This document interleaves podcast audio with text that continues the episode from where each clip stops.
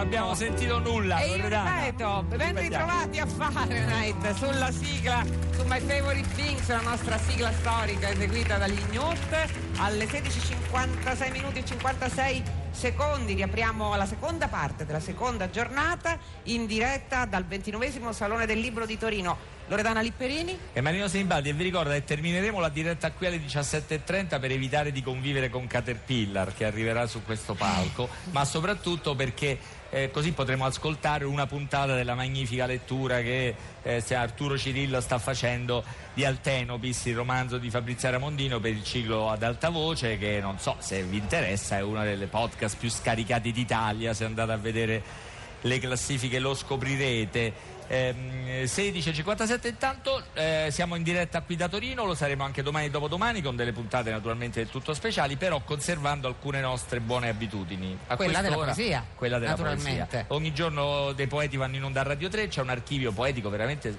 ricco dei- della poesia contemporanea in rete perché sono tutti poeti che leggono i loro versi come tra qualche secondo accadrà a Mario De Santis che è qui con noi. Buongiorno Mario, benvenuto.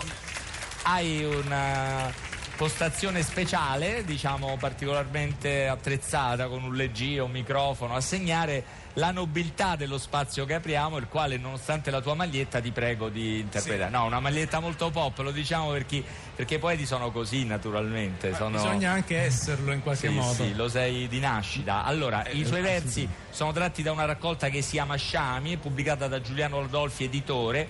Ha già letto i suoi versi qua perché partecipa a quello spazio di lettura poetica che ieri abbiamo presentato con Gian Maria Villaggio, eh, con Villalta e Pordenone eh, Sì. legge. E, quindi leggo. Leggi un dei versi, poi parliamo un po', poi ne leggi altri, poi Va torniamo. bene. Allora, ehm, leggerò un- una poesia che è divisa in due parti, quindi vi scuso, è un po' più lunga del solito, però viene da molto lontano come tempo eh, e, e racconta di una guerra balcanica di tanti anni fa e da un po' il riferimento, devo dirlo un, un secondo, il riferimento è a un reportage in diretta che fece Adriano Sofri da Sarajevo quando io ero in trasmissione perché mh, la fortuna vuole che mi occupi anche io di radio e lui raccontò in diretta la disperazione di quest'uomo che in pieno assedio, in pieno eh, cecchinaggio doveva prendere- andare a prendere una fontana eh, dell'acqua con la sua tanica. E quindi quello, quel- questo movimento andare avanti e indietro mi è sembrato un po' emblematico quindi eh, a lui e, e- e a Henry De Luca è dedicata questa poesia.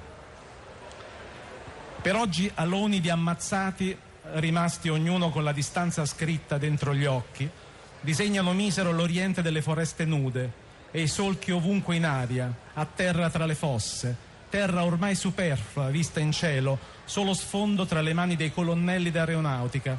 Oggi soltanto piove fuoco e l'urto di pressione provocherà maltempo, mentre la terra si ritrae nel grigio, costretta nel mirino. Di là c'è la fontana, ma il pericolo sarà la grandine di piombo, il fumo delle case. C'è un uomo con la tanica e solo la sua corsa, Il bollettino è incerto, povero Bernacca. Ecco le tue correnti dei Balcani, nel gelo che si nega sull'Europa. Mio caro colonnello, domani che sarà?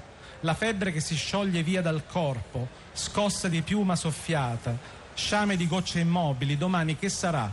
Domani. Occhio di belva, che sarà questa mia vita? Che sarà? Nella provvista d'acqua si annuncia solo un passo, mille formiche pazze e solo una promessa di bersaglio. Che sarà? Come nulla si vede guardando nei tombini aperti, così cade la vista verso il vuoto, fuori campo, sulla cartina Sarajevo è già all'oriente, muto, ma l'emergenza è invece un suono del mondo shock e inciso obliquo a tutto il farfallio di piccoli braceri, la fede in nulla, che sia lontano dalla strada e questo brivido si arrende. E nella piazza vuota dal cielo lo sguardo asciutto, lontano dai suoi liquidi, dal corpo delle germinazioni, e già marcite provviste quotidiane, misura nell'orario gli anni che non sono stati e il giorno livido che va da un'alba all'altra alba uguale. Guardo luce a intervalli e penso al viaggio quello migliore, quello di sola andata, ma dalla fontana stavolta si ritorna. Grazie. Mario De Santis. Questi sono i suoi primi versi. Mario, eh, come accennato di lavoro fa il giornalista radiofonico, non a, non a radio. Eh, perché, lo dico perché? Perché eh, eh, eh, ci vuole del coraggio, ce lo autoattribuiamo per sfidare eh, soprattutto qui al salone il rumore della sì. prosa, diciamo, il rumore sì. di fondo con, con i versi e lo stesso accade nei mezzi di comunicazione, non è facile fare poesia a Radio 3 lo facciamo con molto piacere e molta passione da anni. Nel caso di Mario l'ho fatto in una radio diversa che si chiama Radio DJ, con un'esperienza, ah, possiamo una... nominarla nonostante sì, sì. alti esponenti Radio Rai qui in sala. Sì, radio Ma DJ... radio concorrente, anzi diciamo come diceva un uomo politico, la nostra maggiore radio concorrente, senza nominarla. Eh, Dove radio... c'è stata, che non è insomma una, una rete culturale, diciamo, no? No, nel senso dove però c'è stata un'esperienza da questo punto di vista invece interessante. Sì, devo no? dire, eh, l'idea non era mia, ma è di Maurizio Rossato, lo dico per onestà naturalmente, ma io partecipo a dei live che poi hanno un, anche un grande successo di persone, centinaia di persone vengono a sentire eh, poesia letta, non la mia, non questa, ma quella di Neruda, di Eluard, di Alda Merini, e, per citare. E come è nata è questa nata cosa? da un'idea di Maurizio, che è un lettore di questo tipo, della Gimbosca, per esempio, a un giorno ha fatto leggere a Fabio Volo uh, un testo della Gimbosca e le, i messaggi di feedback positivi erano stati il doppio dei consueti di Fabio Volo. Da lì si è capito che la cosa poteva cioè, funzionare. leggendo Cimbosca sì. Fabio Volo ha raddoppiato ha i suoi una, contatti. Che bello, fatene ancora. E loro hanno continuato, dopodiché il progetto è andato avanti per un po', eh, è diventata una trasmissione di Radio Capital. Eh, la, vabbè, la, la stiamo facendo pubblicità vabbè, concorrente. Eh, però eh, diventa live, soprattutto eh, la domanda è però vengono un sacco di persone che ascoltano leggere questi versi ma non comprano libri di poesia. ma questo lo dice perché vorrebbe... No, no, ma è la verità, il problema vero è questo. No, vabbè, lo sappiamo, ma vabbè. Si può allargare il discorso, sì. anche il il Libro di Torino e tutti i festival culturali esatto. sono pieni di gente che non compra libri di eh, prosa, sembra, ma insomma, tralasciamo queste non lo so, le tralasciamo Loredana queste Ma non so se tralasciate perché io ho una curiosità eh, da rivolgere a Mario De Santis perché lui ha una doppia veste, quella di giornalista culturale e appunto quello di poeta. Da giornalista culturale sa benissimo quali sono le problematiche che il poeta sì. incontra e come convivono le due anime. Cercando di, eh, allora, cercando di fare lo sforzo da giornalista tenendo conto de, della possibilità di poter proporre quando c'è stata la possibilità eh, letteratura di qualità, diciamo così.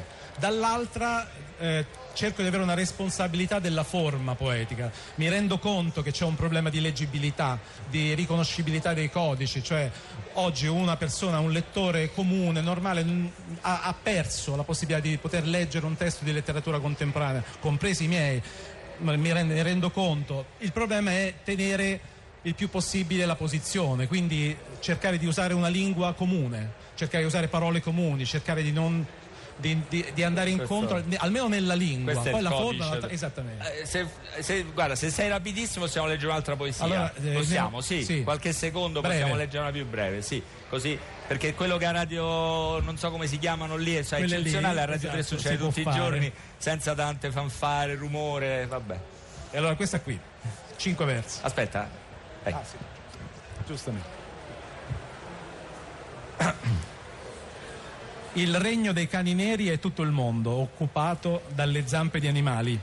Silenziosi hanno capito che la loro solitudine devasta chi li vede. L'abbandono al niente è perfetto come loro regno. Così è la nostra ombra, disegnata a perfezione, la gabbia d'aria, l'improvvisa trappola in cui cado, gelida giostra. Grazie. Mario De Santis, i Sciami. suoi versi dentro il pomeriggio di Fahrenheit. Tra poco saranno qui Luigi Zoia, Umberto Galimberti